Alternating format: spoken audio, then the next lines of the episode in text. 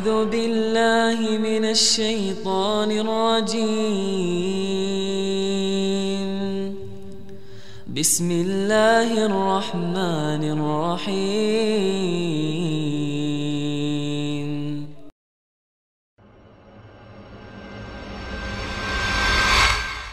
Jadi jamaah ada sebuah cerita tentang bagaimana seorang lelaki, subhanallah ya. Kakak kelas sana cerita dulu. Bicara nikah nggak harus punya pekerjaan tetap. Tapi tetap bekerja. Biasanya kan orang tua bingung ngelihat, nah itu calon suamimu kerjaannya belum tetap nah kata dia. Dia kerjanya serabutan. Alhamdulillah yang penting mau bekerja.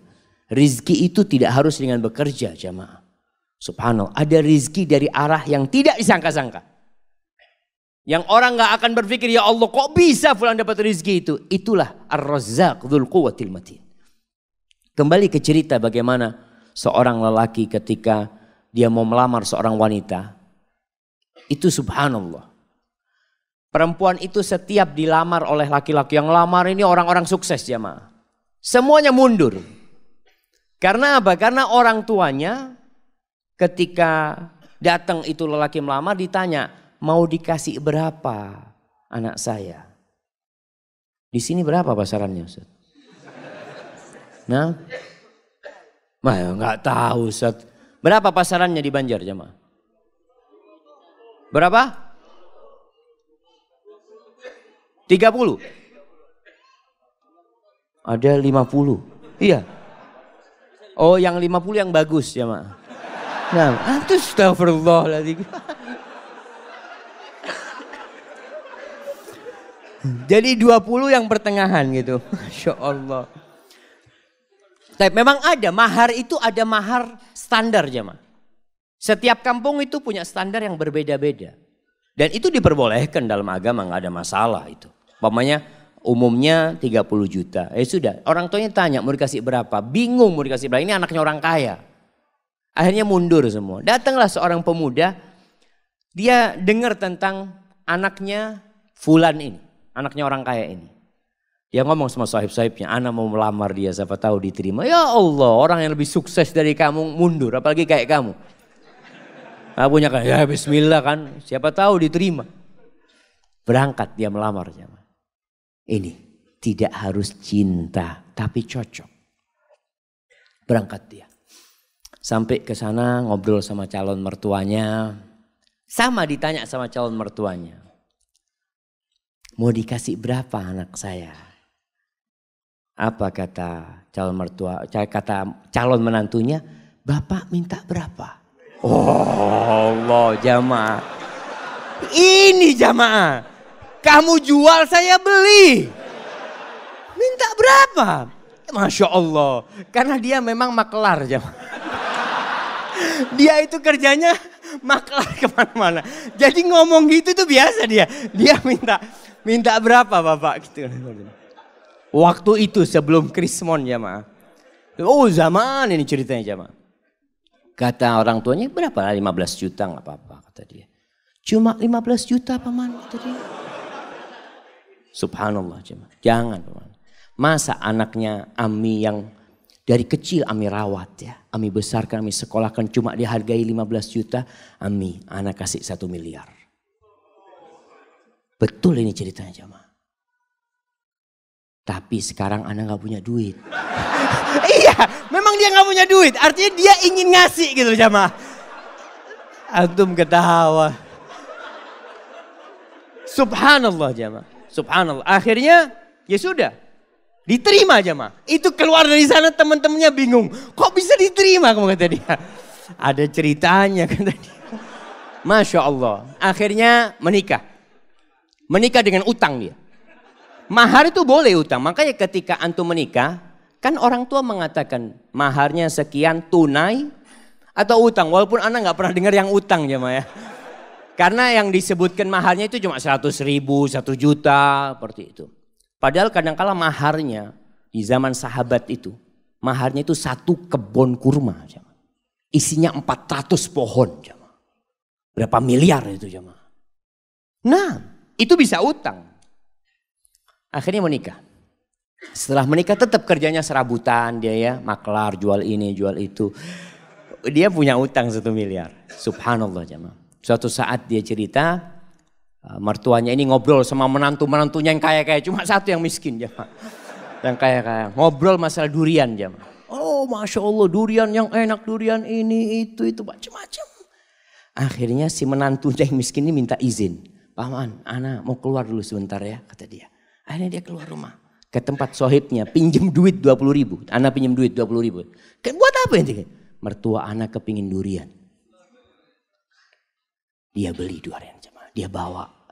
Sampai rumah masih ngobrol durian ini jemaah.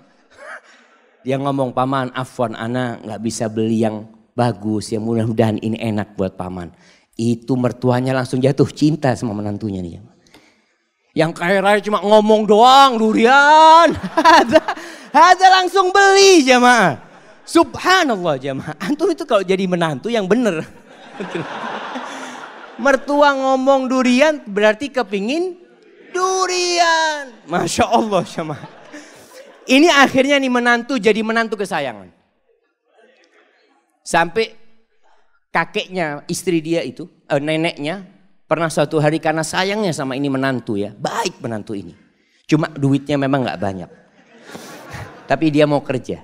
Makanya ketika itu dia mengatakan lupa. Nah. Salah satu yang diucapkan kepada calon mertuanya ini, paman anak saya nggak punya duit. Tapi alhamdulillah Allah kasih anak akal bisa berpikir. Allah kasih anak lutut, anak bisa berjalan. Anak insya Allah akan lunasin hal itu. Subhanallah. Sampai suatu hari dia dipanggil sama neneknya istrinya.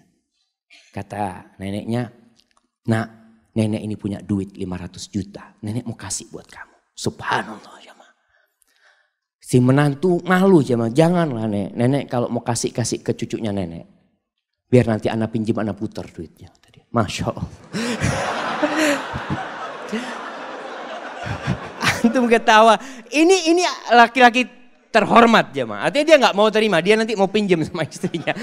Kalau sudah punya istrinya dia bisa pinjam. Masya Allah jamaah. Akhirnya diberikan kepada istrinya duitnya diputar dia lunasin satu miliar jamaah. Maka carilah laki tadi yang gak harus punya pekerjaan tetap. Masih banyak masyarakat Indonesia itu yang berpikir kalau cari pasangan hidup yang pegawai. Yang sudah punya gaji tetap. Jangan sama orang yang baru usaha kecil-kecil nanti bangkrut dia katanya. Kalau pegawai kan ada jaminan nanti. Ada jaminan masa tua macam-macam. Lah, nggak harus. Maka itu kriterianya. Allah Subhanahu wa taala mengatakan, "In yakunu fuqara yughnihimullah min fadlih." Wa ankihul ayama minkum wasalihin min ibadikum wa imaikum in yakunu fuqara yughnihimullah fadlih. Kalau mereka orang-orang fakir yang kalian nikahkan, Allah yang akan cukupi. Kejadian, ini kejadian lain.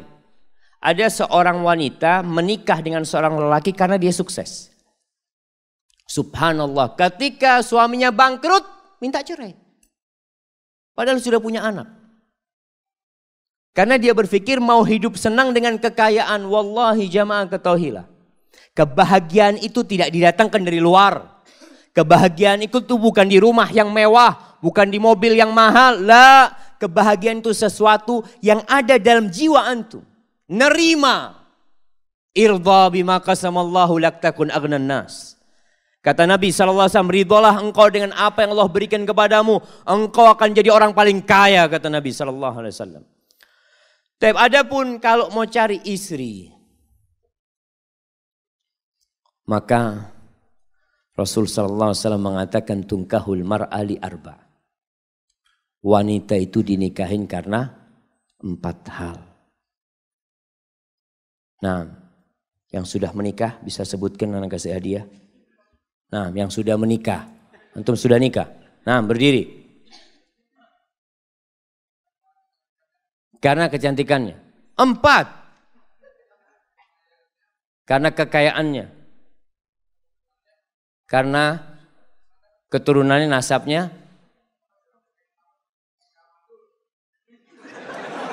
Karena nggak mandul. Agamanya mana? Taib, tunggu dulu pertanyaannya. Antum menikahi istri antum nggak nyebutkan agama, berarti antum cuma tiga. Kenapa antum nikahin istri antum?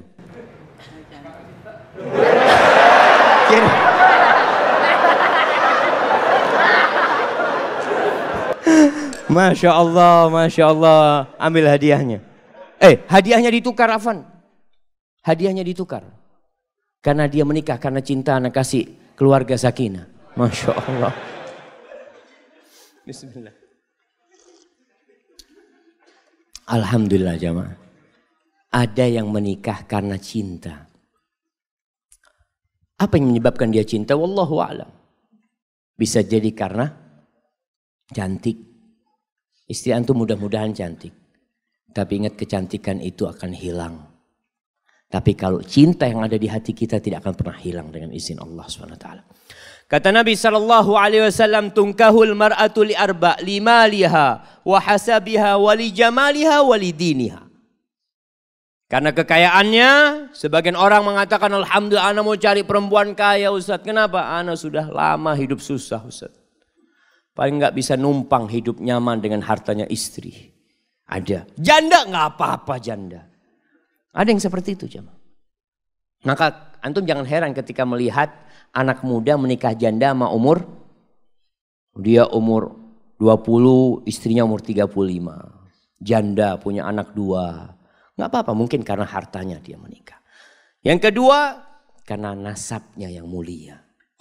Keturunan Raja Banjar. Masya Allah. Yang ketiga karena kecantikannya. Ini normal orang menikahin wanita karena kecantikannya. Yang keempat karena agamanya. Lalu apa kata Nabi sallallahu alaihi wasallam? Fadfar bidzatid din taribat yadak. Kalau engkau ingin beruntung dalam kehidupanmu, engkau ingin merasakan kebahagiaan, keharmonisan dalam rumah tanggamu, fadfar bidzatid din. Berbahagialah engkau mendapatkan agama, mendapatkan wanita yang agamanya baik. Seperti tadi kita bicarakan, ada standar minimal perempuan baik secara agama. Apa? Apa jemaah? Melaksanakan kewajiban. Ini yang pertama. Jadi standar perempuan itu melaksanakan kewajiban. Ustaz tapi dia nggak pernah ngaji ke masjid Ustaz. Nah, yang penting kewajiban dia laksanakan. Sholat yang lima waktu puasa di bulan Ramadan, dia menutup auratnya, dia berbakti kepada orang tuanya.